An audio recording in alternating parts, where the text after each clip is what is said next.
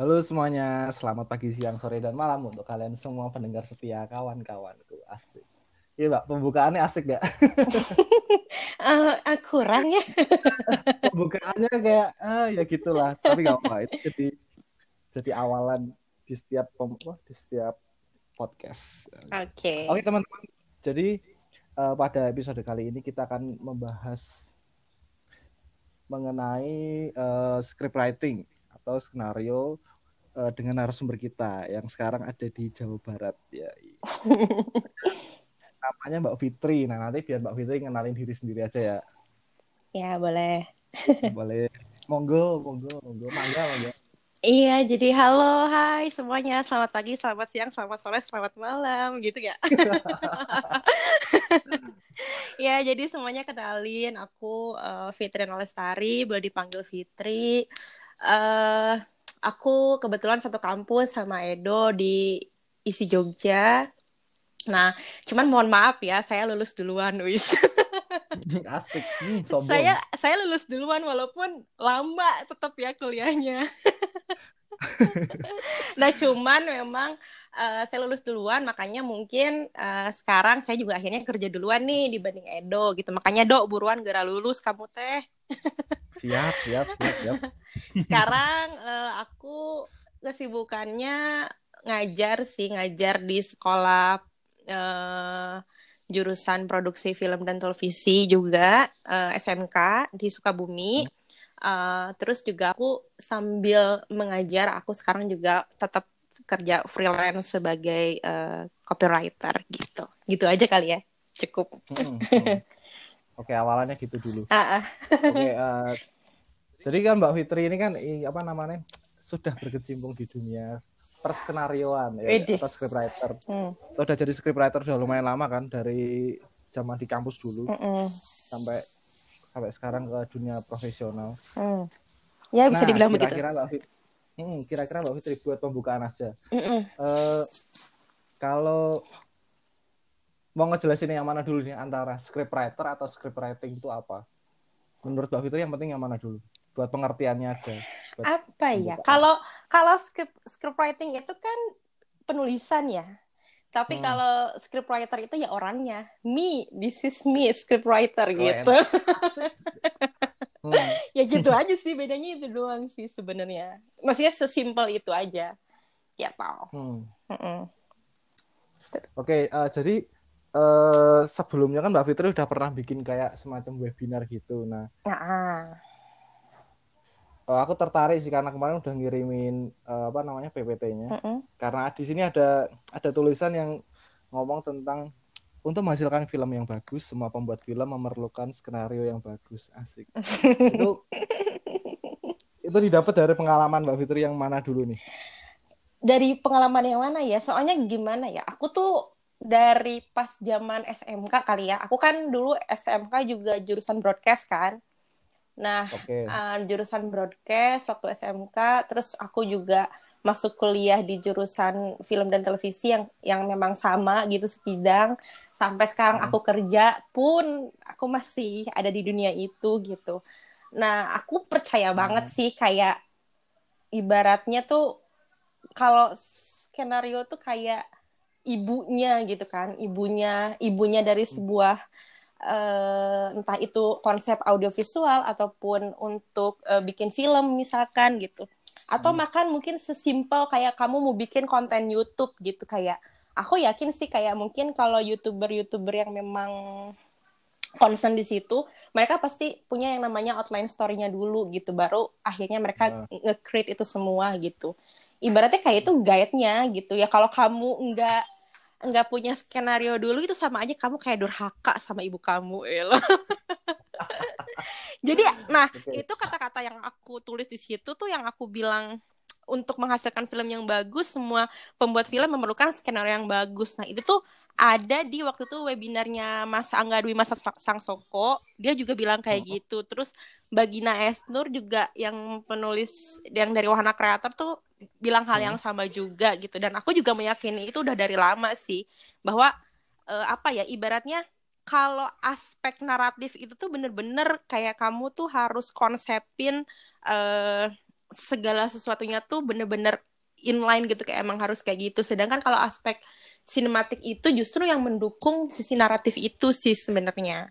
Gitu kalau menurutku. Uh. Mm -mm. makanya nah, kamu kalau... kamu jangan melanggar ngacak-ngacak skenario tuh nggak boleh durhaka namanya. Uh, kalau aku biasanya cuma ngembangin ngembangin doang. Uh, sama aja loh. Nah itu mas masalahnya Mbak Fitri. Apa namanya? Kalau misalnya kayak misalnya aku di dunia sinematografi nih uh. pasti kan patok patokannya kan skenario kan sebagai blueprint. Iya semuanya nah, semuanya. nah sebelum sebelum ngebahas itu uh, aku pengen tanya dulu nih hmm. biasanya Mbak Fitri buat ngebuild skenario itu uh, kerja sama timnya sama siapa aja? Apakah dengan sutradara, produser atau sama siapa? Ya gimana ya? Aku mungkin ini kali ya uh, secara umum aja ya kayak misalkan waktu aku kuliah gitu ya aku sih biasanya uh, development story sih bareng direkturnya sih bareng direkturnya sama DOP-nya malah. Nah cuman kan oh. kan sebenarnya kan ada yang namanya triangle system kan. Harusnya kan sutradara sama uh, produser malah kan sama skrip gitu. Nah cuman keseringan tuh aku malah sama si uh, sutradara dan langsung DOP-nya gitu. Nah, walaupun memang di situ juga tetap ada sih peran uh, si produsernya. Akhirnya kita berempat gitu sih. Nah, uh, cuman uh, di, kalau di dunia kerja sih aku lebih ke sama produsernya gitu, sama produsernya langsung. Nanti biasanya kan aku aku kan sebenarnya di dunia kerja ini kan nggak ke film kan pada akhirnya. Jadi aku sekarang menjadikan film pendek itu cuma sebagai hobiku aja gitu karena aduh gimana ya saya nggak nyampe ternyata ke film susah banget dan aku nggak kuat deh aku kayak aku nggak kuat aku di film kayak karena prosesnya tuh kayak bener-bener panjang gitu anjrit ini kapan kelarnya gitu kan tapi hmm. kalau misalkan di dunia digital advertising sekarang tuh menurutku prosesnya bisa dibilang tuh cepet gitu loh dok. Secara dari pra produksi sampai pasca hmm. tuh nggak yang harus kamu kayak tiga bulan produksi doang kayak film gitu kayak film panjang ya terutama. Jadi kayak dan emang pas aku lulus juga kebetulan nyemplungnya langsung ke situ gitu. Jadinya ya mau gak mau aku kayak tetap di situ kan akhirnya tracknya. Nah uh, di pengalaman aku sebelumnya kerja di PH Production House gitu yang emang ngegarap kebanyakan konten-konten digital uh, akhirnya aku banyak mhm. produksinya sama uh, eh produksinya diskusinya sama developernya sama produser sama IP aku, eksekutif produser aku, sama akhirnya nanti director aku gitu sih. Tetap triangle system itu tetap jalan sih pada akhirnya gitu. Okay. Hmm. Berarti tetap, tetap tetap. tetap ya.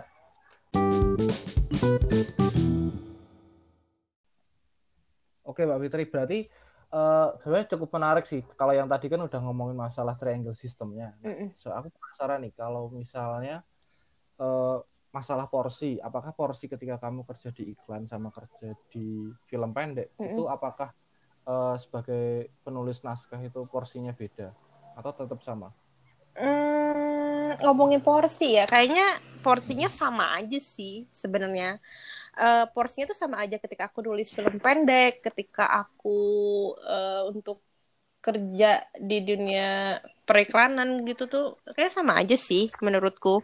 Nah sebenarnya kan yang ngebedain tuh cuma masalah ininya nggak sih? Kayak titelnya aja titel dan outputnya gitu loh. Kayak misalkan nih kalau aku di film berarti kan aku sebagai scriptwriter yang itu ngerjain naskah skenario gitu kan. Nah kalau misalkan aku di advertising ya aku sebagai copywriter di mana aku nge-create apa nge-create tulisan itu emang untuk konten-konten bermerek gitu kayak bikin-bikin ads copy gitu.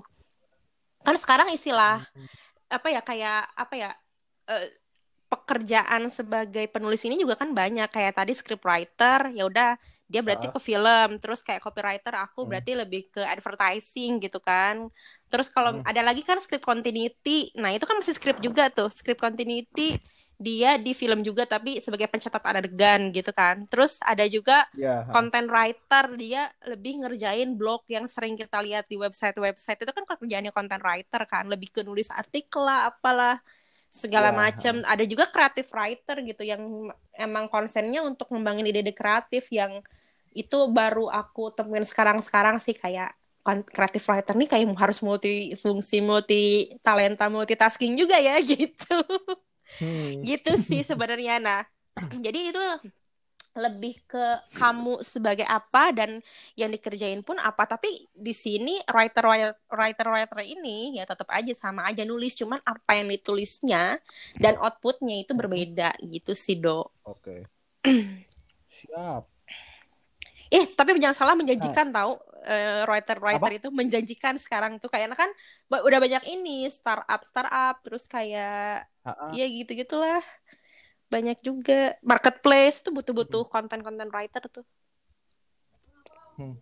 Nah biasanya kalau mm. apa demi uh, Mbak Fitri sendiri nih, mm -mm. kalau ngomongin masalah copywriter, mm -mm. biasanya mm. itu lebih tertarik ke yang mana? Aduh. Maksudnya lebih lebih tertariknya ke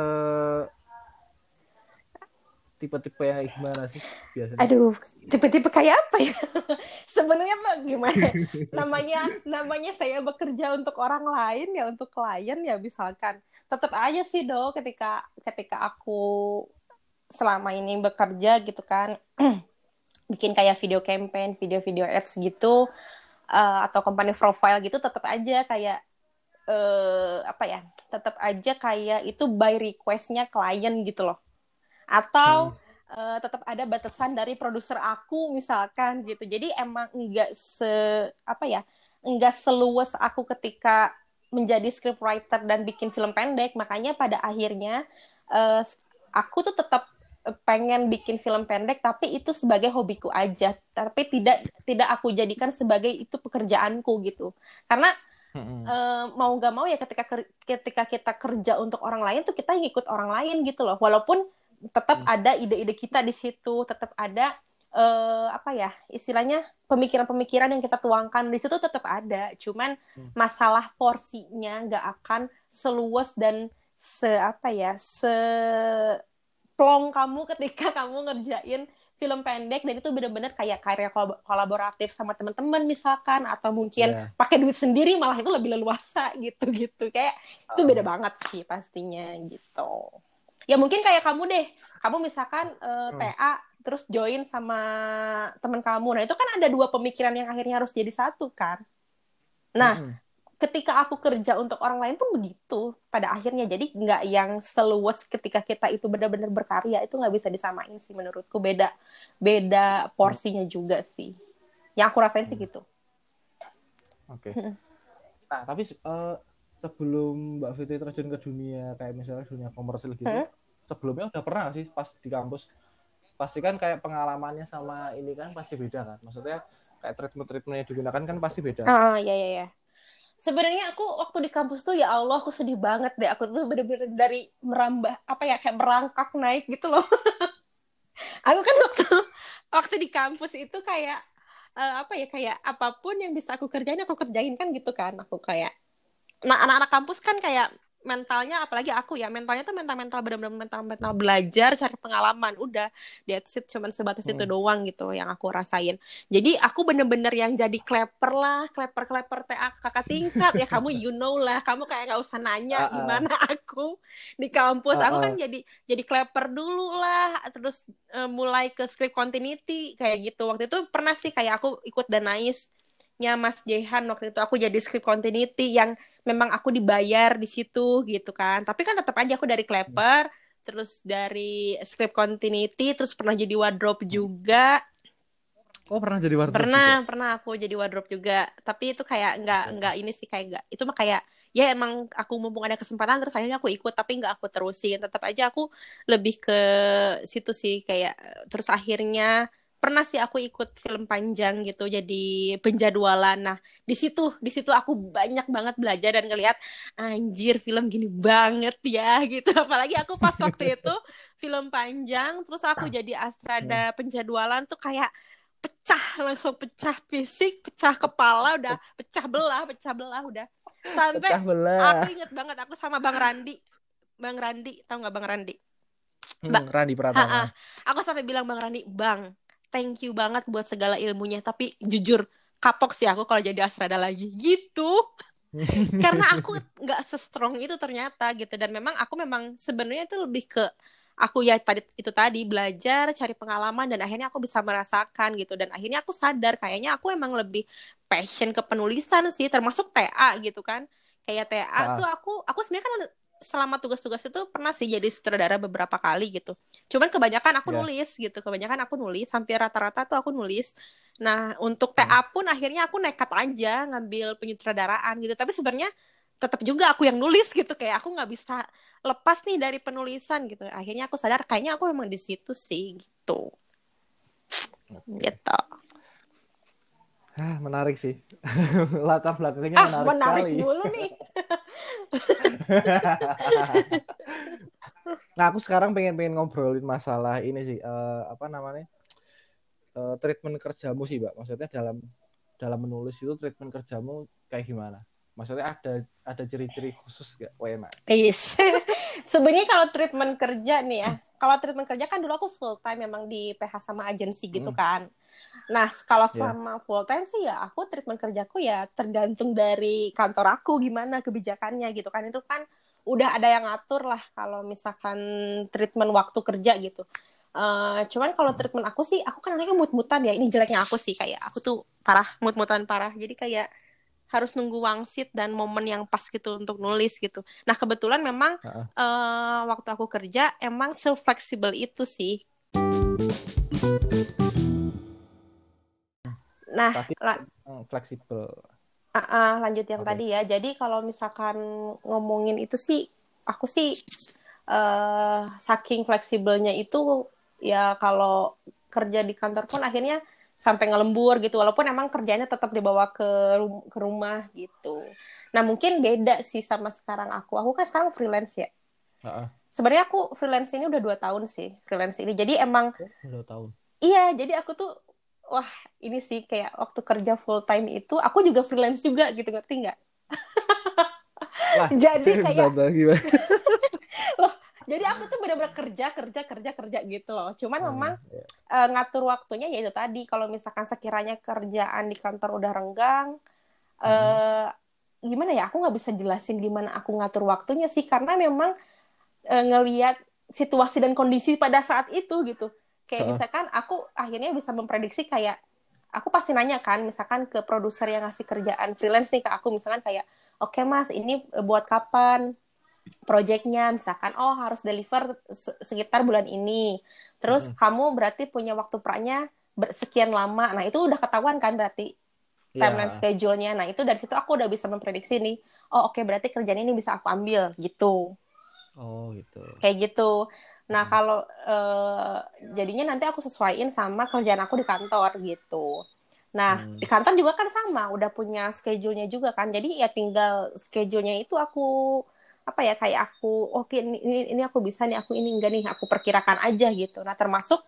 sekarang. Nah kalau sekarang nih aku lebih bisa fokus ke kerjaan freelance malah. Karena ngajar ini tuh akhirnya aku jadi kayak eh asik juga ya gitu. Kayak lebih keseru aku ngerasa ngajar ini tuh kayak bukan pekerjaan sih buat aku ngerti gak sih? Emang bener-bener kayak sharing ilmunya gitu sama murid-murid. Cuman memang ada tuntutan tetap ada tuntutan dari sekolah kayak misalnya kamu harus bi bi bikin rencana pembelajaran nah kayak gitu kan aku baru tahu juga kan tapi untungnya hmm. di sekolah pun aku uh, berpartner dengan orang yang enak banget yang bisa ngasih tahu aku banget gitu dan okay. akhirnya aku bisa lebih apa ya dan ternyata nggak nggak susah-susah banget sih kalau ngomongin administrasi mengajar gitu justru malah tantangannya di mengajarnya itu sih sebenarnya gitu. Nah akhirnya sekarang akhirnya treatment kerjaku sekarang justru malah lebih enak lebih bisa aku atur gitu. Nggak kayak waktu kerja aku full time di kantor dulu ya itu lebih beda ah. sih sebenarnya. Feelnya beda gitu. Oke okay, oke okay, oke. Okay. nah kalau misalnya ini pak apa namanya proses kreatifnya sebelum menulis gimana?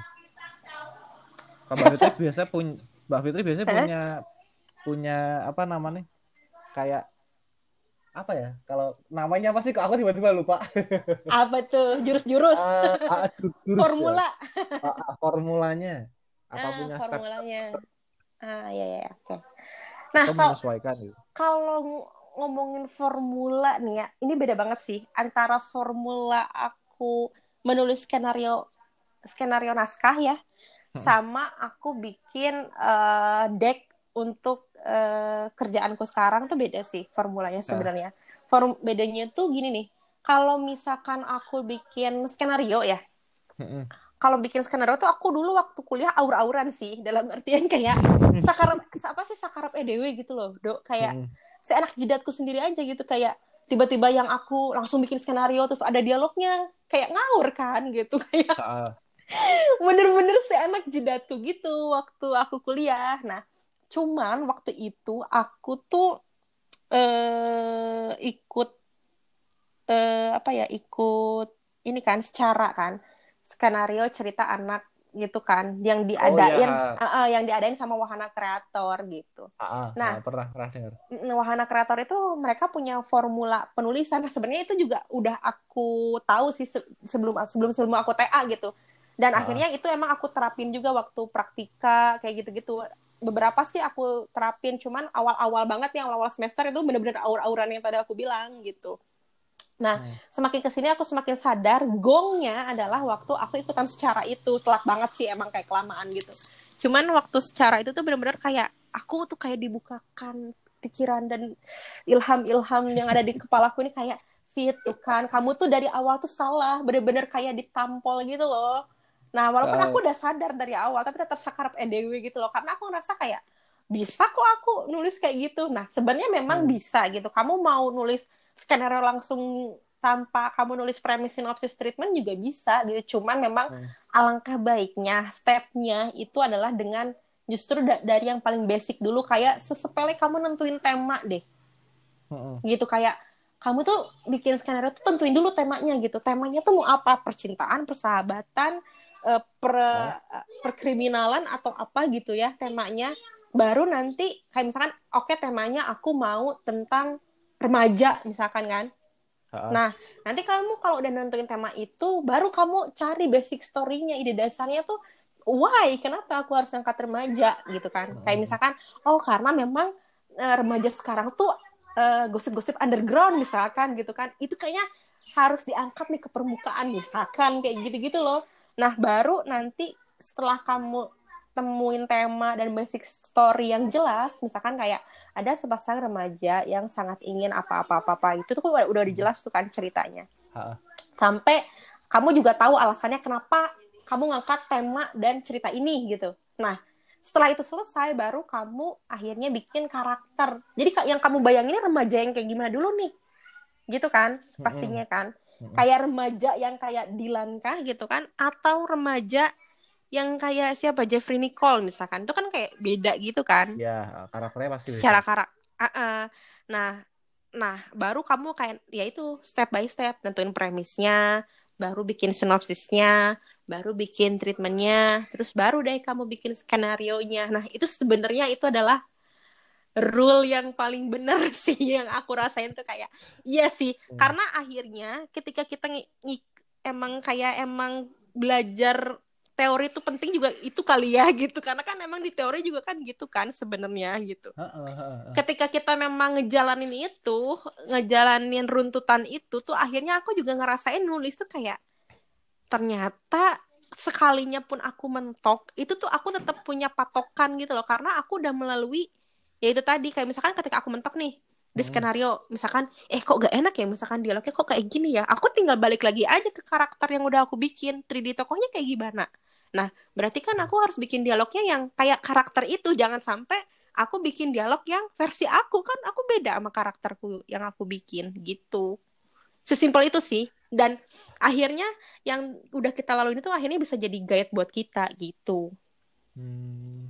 Gitu. Nah, hmm. kalau yang kalau yang uh, aku sebagai copywriter terus aku bikin video-video digital sebenarnya itu juga uh. kurang lebih metode itu bisa diterapkan ya untuk beberapa video yang memang punya storytelling gitu loh. Nah, konsepnya tuh emang konsepnya tuh emang storytelling nih. Nah, itu bisa diterapin sama yeah. aja sebenarnya gitu. Oh. Cuman kayak company profile tuh aku paling benci sebenarnya company profile. Kenapa tuh? Karena tuh ih, Dok, bayangin aja ya kamu misalkan dapat kerjaan company profile. Kita kan nggak tahu nih perusahaannya kayak hmm background sejarahnya apalah visi misinya lah. Yang oh. bahasanya mungkin kamu dapat brief tuh anjir nih kaku banget nih gitu kan. Kayak kanebo nih iya. bahasanya gitu. Formal banget nih gitu. Nah akhirnya aku harus dalam waktu singkat itu aku harus mempelajari itu. Bayang no. Nah itu yang bikin aku ih sebenarnya aku malas tapi piye gitu. Aku tuh sebenarnya aku sebenarnya paling gak suka dapet company profile tuh karena anjrit PR nih gitu oh. gitu sih kalau kalau yang kerjaan ya. Jadi akhirnya uh, balik lagi sih ke, ke penyesuaian itu. Cuman kalau untuk video-video story basicnya sama kayak kamu nulis skrip aja gitu gimana gitu. Hmm.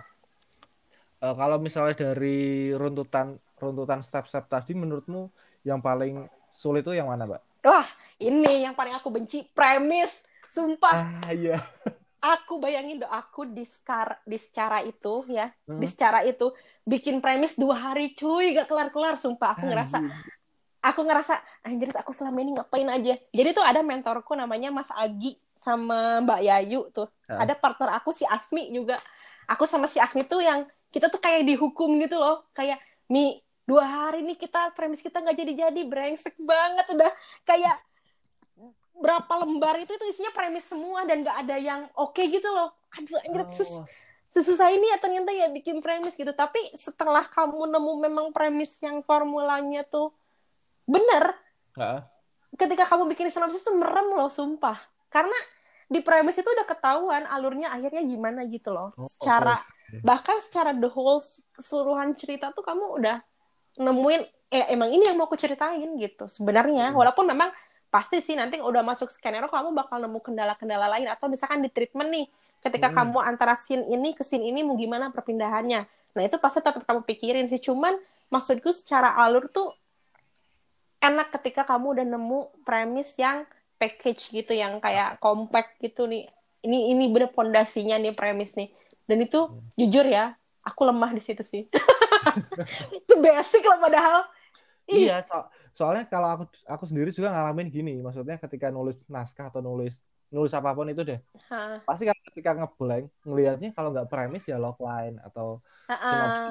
gitu ha -ha. nah soalnya tuh soalnya tuh gini do aku tuh sempet ke trigger ya ke trigger hmm. soal premis nih jadi katanya pokoknya dari aku sekolah kali ya sekolah SMK sampai aku kuliah tuh aku tuh sering banget kayak ngedenger kayak premis itu nggak boleh lebih dari 10 kalimat Uh, uh, ya. Nah, kalau aku padahal, 15. Nah, oke, okay, beda dikit lah ya. Tapi kurang lebih sama aja kayak ada kayak ada angka yang seolah-olah tuh nilai itu jadi patokan gitu kan. Nah, sebenarnya hmm. tuh ternyata enggak gitu justru. Itu oh, loh. Gitu? Jadi memang setelah aku tahu di secara itu tuh ternyata emang ada formulanya itu untuk premis itu harus ada kata ini ke sini ke sini. Nah, gitu. Dan akhirnya ya kalau hmm. dihitung ya enggak enggak 15 eh enggak 10 kalimat juga gitu loh. Oh. oh. Gitu sih. Gitu. Ya, emang, eh, ya, emang, emang itu gini nih kalau kurang referensi kayak aku kurang baca buku tuh gini jadinya lebih ke lebih ke percaya omongan orang gitu loh jadinya aduh kacau nih emang iya soalnya kalau menurutku uh, di bangku kuliah pun kayak masih masih kayak ambigu masih abu-abu ketika ketika disebutkan oh premis tuh kurang dari 15 kata atau berapa kali gitu. uh, jadi kayak seolah mm -mm, jadi kayak seolah-olah uh, apa ya angka itu menghantui kalau mau nulis heeh heeh Iya kata itu loh kayak 15 kata, 10 kata tuh kayak apa iya ya? Terus kayak aku nggak aku tuh cuma gini jeleknya aku tuh kayak mempertanyakan tapi tidak mencari tahu. Nah, tuh bodoh tuh. Jangan kayak gitu ya. Harusnya kan kayak gitu. Terus akhirnya akhirnya aku ikutan acara terus baca buku gini-gini anjrit. Hmm. iya ya nggak gitu juga kali gitu. Terus pas terapin susah juga ya ya Allah pengen nangis. Aku aku kayak ini aku gagal wis aku nggak nggak layak dijadiin penulis skenario. Karena bikin premis gagal terus bete aku. Ya, tapi ketika mbak Fitri apa namanya apa? ikut kelas-kelas kayak misalnya kelasnya Mas Angga atau kelasnya Mbak Gina Esnur itu mm -mm. Uh, yang didapat apa aja? Maksudnya apakah mereka punya ciri khusus gitu atau apa apa ya karena kalau yang mereka ini itu karena itu treatment untuk kayak film panjang gitu ya jadi hmm. mungkin kalau nah. untuk film kayak misalnya Ernest gitu aku sempat ikutin Ernest juga tuh. Nah, hmm. yang Ernest juga sama itu film panjang gitu. Nah, cuman memang kalau sebenarnya sama aja sih lebih ke kayak misalkan gini nih. Biasanya kan kalau kalau film panjang mungkin kayak runtutannya kayak ada uh, pengenalan karakter dulu di awalnya, terus kayak hmm. ada turning point satu, turning point dua kayak gitu gitulah. Maksudnya yeah. uh, lebih banyak apa ya? tangga ke tangganya tuh tangga dramatiknya tuh kan lebih panjang gitu. Nah, kalau film pendek kan lebih pendek. Dalam artian kayak kamu bisa langsung aja konflik duluan di depan, uh, terus akhirnya gimana kamu menyelesaikan konflik itu misalkan untuk 10 menit filmmu gitu nah cuman yang akhirnya dilihat sekarang-sekarang terus ya dari kelas kelas-kelas itu aku sadar sebenarnya itu nggak berlaku untuk film pendek untuk film panjang sih.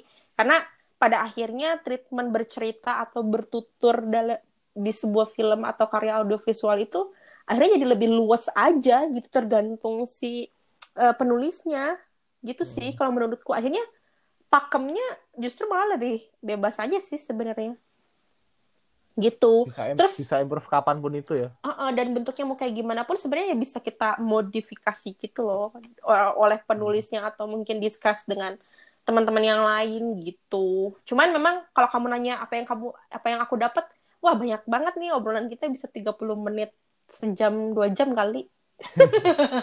Nggak apa-apa nggak apa-apa. Buset.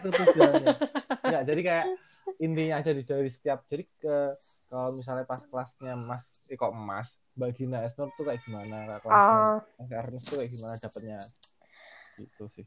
Uh, sebenarnya apa ya kurang lebih sama sih. Intinya pada intinya adalah ketika kita mau menulis gitu kan uh, itu tadi yang aku bilang kayak kita tuh seenggaknya tuh uh, apa ya tahu sih tahu seberapa seberapa penting atau seberapa haruskah orang tahu tentang apa yang akan mau kita ceritakan gitu dan uh, pada akhirnya kita juga harus mau gak mau masuk ke dalamnya dalam artian entah itu riset cerita itu atau kita mendalami dalam artian mengalami sendiri mungkin cerita itu tuh mau hmm. kayak gimana akhirnya dan itu pada akhirnya nanti akan mempermudah kita untuk lebih ke bagaimana mengembangkan kemudian mengenalkan itu kepada penontonnya gitu sih kalau menurut aku.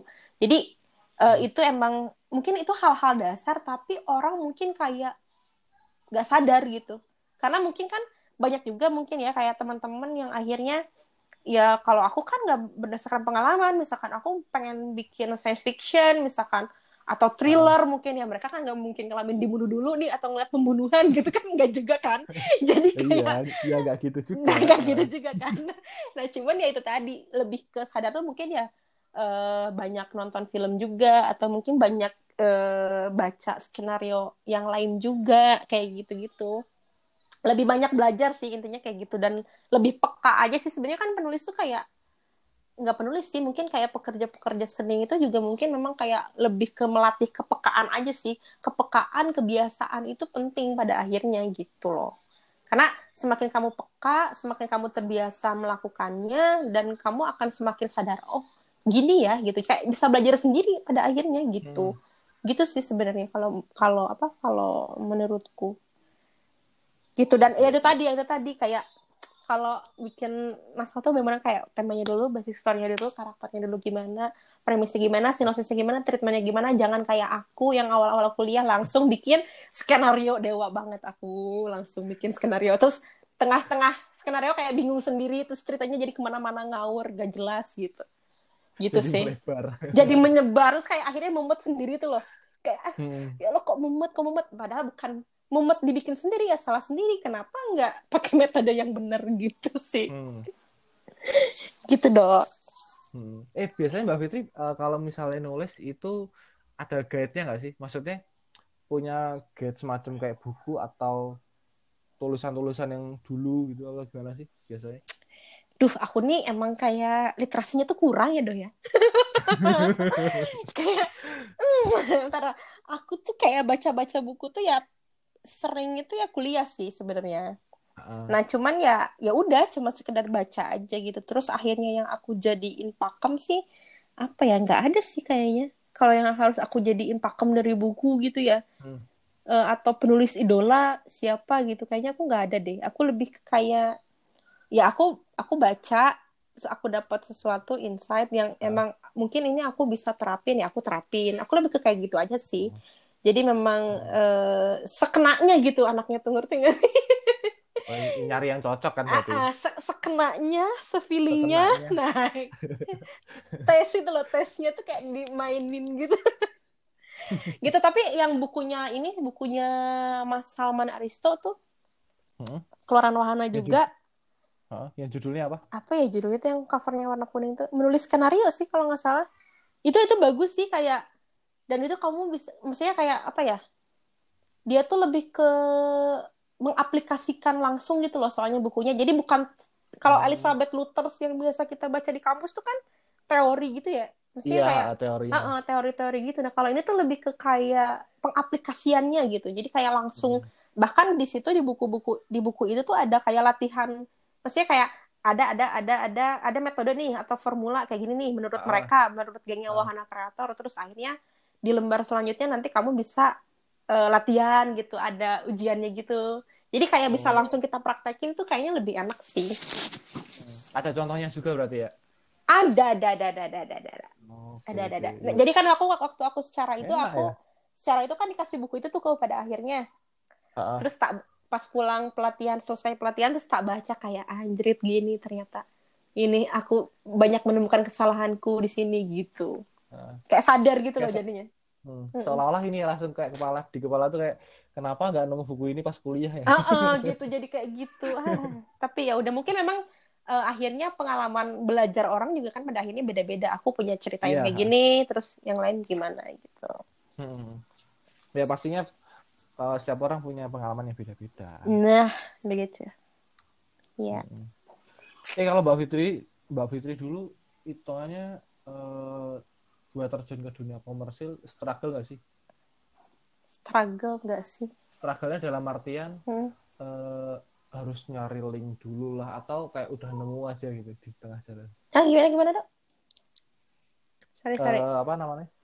Kalau misalnya kalau misalnya ini apa namanya nemu linknya itu kayak langsung nemu di tengah jalan aja atau kayak harus wah aku harus ke sini dulu nih harus ke PH ini dulu harus ke PH itu dulu. Oh. Nah sebenarnya tuh apa ya? kalau aku sih sadar aku aku dinulis nih gitu itu dari pas aku hmm. zaman kuliah sih aku emang udah uh, tahu kalau misalkan nanti aku kerja tuh aku pokoknya harus di penulisan deh apa pun itu dulu kan mungkin aku waktu kuliah belum terlalu ngeh ya atau belum terlalu aware gitu kayak sama yang tadi aku bilang script writer, content writer, creative writer gitu-gitu kan. Uh, dan dulu tuh aku memang ambisinya memang di film sebenarnya gitu. Nah cuman hmm. semakin ke sini aku akhirnya oh ada ada ya kayak gini kayak gini kayak gini gitu. Akhirnya aku tahu gitu kan. Nah uh, pun pada setelah setelah sidang apa ya setelah sidang itu setelah sidang setelah ujian tuh aku yang nggak bisa diem gitu kayak anjir aku harus kerja nih aku nggak boleh jadi sarjana nganggur gitu kan.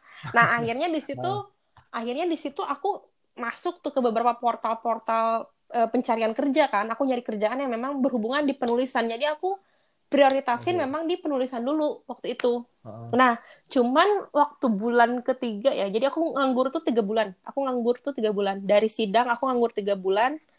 Uh, aku nekat kayak udahlah sekenanya aja lah, tapi masih tetap berhubungan sama bidang aku gitu. Jadi aku pernah kok kerja di marketplace gitu, uh, cuman gak nyampe seminggu aku keluar karena aku gak kuat. Uh. Kayak anjir ini aku nggak bisa nih kerja kayak gini. Mati muda aku lama-lama gitu kan. So, akhirnya tak keluar gitu kan. Ditekan. Mm -mm, tertekan gitu kan hmm. aku. Oh aku tertekan. Udah aku resign aja resign set keluar. Terus ya udah akhirnya nemulah si PH yang pertama kali itu aku kerja gitu. Nah kebetulan waktu itu aku memang langsung di copywriter bagian copywriter gitu. Gitu sih hmm. sebenarnya tiga bulan lah tiga bulan aku nganggur terus ya udah aku kerja baru aku balik lagi ke Jogja buat wisuda gitu sih Oh gitu. Ha-ha. Asik juga ya kalau gitu ya. Emang kalian tuh masih muda, jangan terlalu berleha-leha. Aku aja tiga bulan tuh kayak tiga tahun rasanya anjir ya lama banget nih. Aku nggak mau jadi sarjana sarjana nganggur ya. Aku bilang aku iya, udah. bener. Loh, aku gara-gara covid ini tuh kayak nganggur dua bulan lebih itu kayak anjir lah ngapain lah, ya ini. Kamu yang mahasiswa berasa nganggur, apalagi yang kerja yang kerja itu pasti merasa nganggur banget sih selama covid ini tuh emang. Iya gitu ya intinya intinya jangan terlalu mengeluh lah karena nah bener kadang, kadang yang kita punya itu lebih dari yang nah punya orang dan lain. ini aja sih apa sih yakin aja gitu kayak ya maksudnya yakinnya jangan jangan putus asa gitu. Kayak pasti ada kesempatan hmm. buat kamu tuh pasti ada banget. Cuman tinggal gimana kamu buat ngusahainnya aja sih. Gitu. Hmm. kayak misalkan aku kan kayak aku tuh sampai interview tuh udah gak kehitung kali ke Jakarta bolak balik oh iya? Iya serius. Aku lo nggak langsung diterima gitu. Enggak lah. Aku juga ngalamin kayak proses interview lah tes lah. Hmm. kayak gitu-gitu. Sempat soalnya kalau, mis kalau misalnya gitu. orang hmm? Hmm, soalnya kalau misalnya orang kalian lihat kan kayak Mbak Fitri kerjanya kan sama yang seumuran ya kan? Uh. jadi kayak seolah-olah oh mungkin uh, linknya ini lewat temen nih ya. Mana ada? Oh, malah tetap... eh jangan salah. Yang lewat teman hmm. lewat teman itu belum tentu menjanjikan loh. Jangan percaya lewat teman lewat teman tuh. Karena aku yakin maksudnya temenmu juga pasti punya uh, kapasitas terbatas juga mungkin di tempat kerjamu gitu kecuali temanmu sih ya. kecuali temanmu CEO-nya gitu itu nggak apa-apa. Kayak kamu percaya 100% ke dia gitu. Tapi kan kalau dia bukan CEO-nya ya kamu juga jangan terlalu mengandalkan temenmu atau mungkin malah nyalahin temenmu gitu. Apa ya sih? Uh. jadinya konco malah nggak masukin aku. Misalkan nggak gitu juga. Tapi tetap juga kayak gimana kitanya aja sih. Malah tuh sebenarnya dengan kita nggak mengandalkan temen tuh kayak lebih anjrit bisa ya ternyata gitu. Iya uh, puas gitu ya. Nah. Uh-uh. eh nah, pas daftar dulu uh, ada kayak semacam real yang gitu gak sih mbak? Maksudnya? Apa? Showreel? Uh, uh, uh. ih aku loh showreelnya bermodalkan film pandaiku aja wes. Oh yang itu yang TA enggak film-film yang lain juga. Aku kan selama kuliah menurutku sih aku selama kuliah bikin film oke-oke aja sih. Jadi kayak asik. Iya jadi kayak aku cukup pede dengan masukan itu ke showreel aku. Yang masa film TA aku doang kayak nggak fair gitu loh. Emangnya iya. kuliahku yang enam tahun itu cuman bikin satu film doang? Jadi ya oh, udah. oh, jadi jadi ya ini ada bocoran ya kuliahnya enam tahun. Jadi ya udah aku masukin aja gitu kan, masukin hmm. aja eh, jadi showreel gitu. Aku potong-potong terus bikinin showreel, nyuruh temen lagi si Adi Aksa waktu itu di aku mau ngelamar kerja nih nggak punya showreel masukin dong film-film pendekku terus ya udah dia bikinin tuh showreelnya aduh thank you hmm. banget nih berkat Adi Aksa Adi Aksa waktu itu bikinin aku showreel ya itu akhirnya aku lampirin sama CV aku sih gitu Oh, Oke. Okay. Gitu dong. Hmm. Saya sebenarnya kalau misalnya diceritain juga eh, nggak uh, menyenangkan menyenangkan banget ya. Oh enggak lah, ya ampun. struggle Tapi ketika sampai di titik ini tuh kayak ya tetap bersyukur, alhamdulillah. Gitu Mungkin ya. ini kali orang mah ngeliat aku di citranya di sosial media doang kan. Kalau di sosial media kan aku ya happy happy aja gitu kan. Aku tidak pernah hmm. menebar kebencian ataupun kesedihanku gitu kan. Jadinya mungkin orang ngeliatnya kayak Fitri nih happy happy aja. Hmm nggak tahu derita di balik itu. Nggak tahu hmm, belakangnya ya. nggak tahu tapi mungkin teman-teman dekatku pasti tahu sih. Kalau teman-teman hmm. dekatku yang sering ketemu ngobrol gitu gitu. Tapi kalau orang lihat sepintas mungkin nggak kelihatan. Karena memang aku kan pembawaannya juga ya begini ya mohon maaf. Tapi ya bener sih maksudnya kalau hmm. ngomongin masalah uh, itu kan ngomongin berarti self marketing kan mbak? Ya nggak sih? Apa self hitungannya self marketing kan selalu menunjukkan sisi positif dalam diri. iya walaupun aku suka alay juga kan di sosial media gitu kan. Tapi iya memang begitulah. Kalau aku sih kayak apa adanya aja sih sebenarnya. Cuman ya itu tadi ya kita nggak perlu lah nge-share kesedihan, kesusahan. Pokoknya taunya orang kita bahagia aja wes cukup. Sip sip sip. Nah kalau Mbak Fitri sendiri nih, hmm. uh, kira-kira masih ada yang mau diobrolin nggak? Maksudnya ada Apa ada ya? yang mau disampaikan nggak? Kalau kita ngobrolin masalah skenario. Oh iya iya iya. iya. Hmm, apa ya? Sebenarnya ini sih aku mungkin lebih ke kayak teman-teman yang masih sekolah gitu kan, teman-teman yang masih kuliah sekarang gitu. Terus ngerasa keadaan sekarang tuh kayak anjrit gini banget ya susah banget. Gua mau wisuda aja susah banget gitu kan misalkan. Hmm. Apalagi nyari kerjaan gitu ya. Intinya sih kalau aku sih jangan putus asa sih kayak kalian percaya aja kalau uh, apa yang udah kalian lakuin belajar ini tuh gitu itu tuh nggak akan sia-sia gitu loh maksudnya banyak banget kesempatan di luar sana terutama nih buat yang seneng-seneng nulis gitu kan kalian hmm. cari aja deh di pencarian-pencarian kerja tuh banyak banget bejibun banget tuh kayak copywriter, content writer, script writer tuh banyak banget sebenarnya gitu. Cuman memang balik hmm. lagi kita pun akhirnya harus milih-milih kayak ini ini oke okay nggak nih gitu si perusahaannya kayak gitu-gitu malah hmm. menurutku kan industri kreatif sekarang tuh uh, berpeluang besar sebenarnya berpeluang besar tuh untuk memang kita kita nih yang memang tertarik di sana tuh ada kok tempatnya gitu karena apalagi itu yang memang apa ya, industri kreatif yang memang katakanlah udah besar apa segala macam tapi kayak hmm. karya kayak bentuknya kolaboratif misalkan gitu ya misalkan teman-teman yang punya bidang yang sama terus akhirnya membentuk sebuah kelompok terus akhirnya bikin PH gitu nah itu juga hmm. kan akhirnya membuka peluang baru nih untuk kita kita yang memang pengen minat ke situ gitu loh banyak kok yeah. banyak juga kok yang kayak gitu gitu jadi sebenarnya kalau menurut aku sangat memungkinkan untuk uh, teman-teman yang memang suka menulis gitu jangan hmm. takut apa ya jangan takut kayak aduh anjir gue nggak bisa dapet kerja nih aduh itu itu kayak pikiran sepintas aja tapi jangan keterusan gitu karena pada kenyataannya kesempatan itu justru banyak banget gitu dan bisa banget hmm. kalian uh, gapai gitu sih gitu jangan yang penting berani nyoba dulu iya, ya pokoknya ada masif lah jangan menyerah Asik. gitu jangan menyerah eh, Oh ya ini uh, kalau main masalah situasi kayak gini yang Hah? di tempat mau itu gimana? Di Sukabumi. Eh di Sukabumi kan ya? Yoi. Kalau di Sukabumi, aku sih kan aku ngajar ya, aku tetap ngajar sekarang. Aku cuman ngajarku ya itu tadi jadi daring gitu sih, jadi online gitu kan. Kita jadi nggak tetap muka aja gitu. Nah, walaupun aku juga ngerasa kayak, ih apa sih nih daring-daring ini nggak efektif juga nih, kayak belum tentu murid-muridku yang aku kasih materi ini ngerti gitu. Uh, uh, tapi ya bagaimana lagi kondisinya harus kayak gini ya dan ya udah kita sih aku sebagai guru mereka sebagai murid ya jalanin aja kan ketentuan yang ada gitu nah kalau okay. untuk pekerjaanku sebenarnya aku agak pesimis. Awalnya kayak mampus nih nggak dapet job kan nggak bisa syuting gitu kan. Uh -uh. kayak aduh gimana nih? Aku nggak dapet project gitu kan. Tapi itu justru ternyata wah ini berkah banget sih. Berkah covid tuh ternyata ada buat aku buat aku ya. Berkah covid itu ada karena pada akhirnya orang tuh justru malah gimana caranya tetap bikin konten nih tentang covid ini gitu loh. Kayak misalkan hmm. Kemarin tuh aku dapat oh yang kayak misalkan Toyota gitu ya Toyota Auto 2000 tuh mereka kayak tiba-tiba bikin video animasi tentang covid gitu-gitu kayak what? Yang itu nggak ada hubungannya sama uh, sellingnya mereka selling atau brandingnya mereka gitu ya. Hmm. tapi karena isu ini tuh justru akhirnya banyak orang yang bikin kayak cuma sekedar infografis lah yeah. video animasi lah kayak gitu-gitu. Pada berlomba-lomba bikin nah gitu, dan update kan. Nah berita covid ini update kan. Terus kayak kayak kemarin nih covid terus uh, apa sih kayak uh, social distancing terus kayak apa nggak bisa mudik lah. Terus misalkan new normal lah WFH lah. Nah konten-konten hmm. itu akhirnya WD ayo next apa lagi nih? Gitu.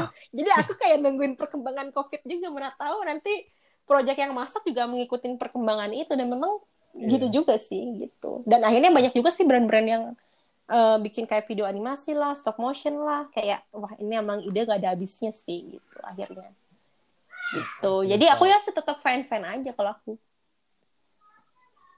gitu okay. ah gitu dong. hari ini seru sekali. Nanti bakal ada kelanjutannya lagi. Ih, lebih seru lagi kalau aku jadi hostnya deh kayaknya, bukan Anda. Wah, jangan deh, jangan. oh, gak apa-apa sih. Gak apa-apa, gak apa-apa. Nanti kita berdua, nah nanti kita apa namanya ngundang narasumber lagi. Oh, Siapa gitu. tahu penulis-penulis yang lain juga. Iya, boleh lah. Penulis boleh rekomendasimu. Lah. Iya, boleh, boleh, boleh, boleh. Aku aku lo pengen hmm. lo jadi announcer. Oh iya. aku soalnya waktu kuliah suka dia suka diajakin si Boim tuh ngisi VO VO gitu kan buat kayak sekolah oh, iya. iya sekolah company profile gitu-gitu. Hmm. Sama Boim hmm. sama Rundri ada tuh anak foto namanya Rundri. Aku hmm. suka ngisi-ngisi VO juga gitu loh. Do, hmm. makanya aku aku bi eh, aku ini. biasanya sama ini uh, Ogi juga kok. Sama siapa? Ogi. Uh -uh. Ogi Etas.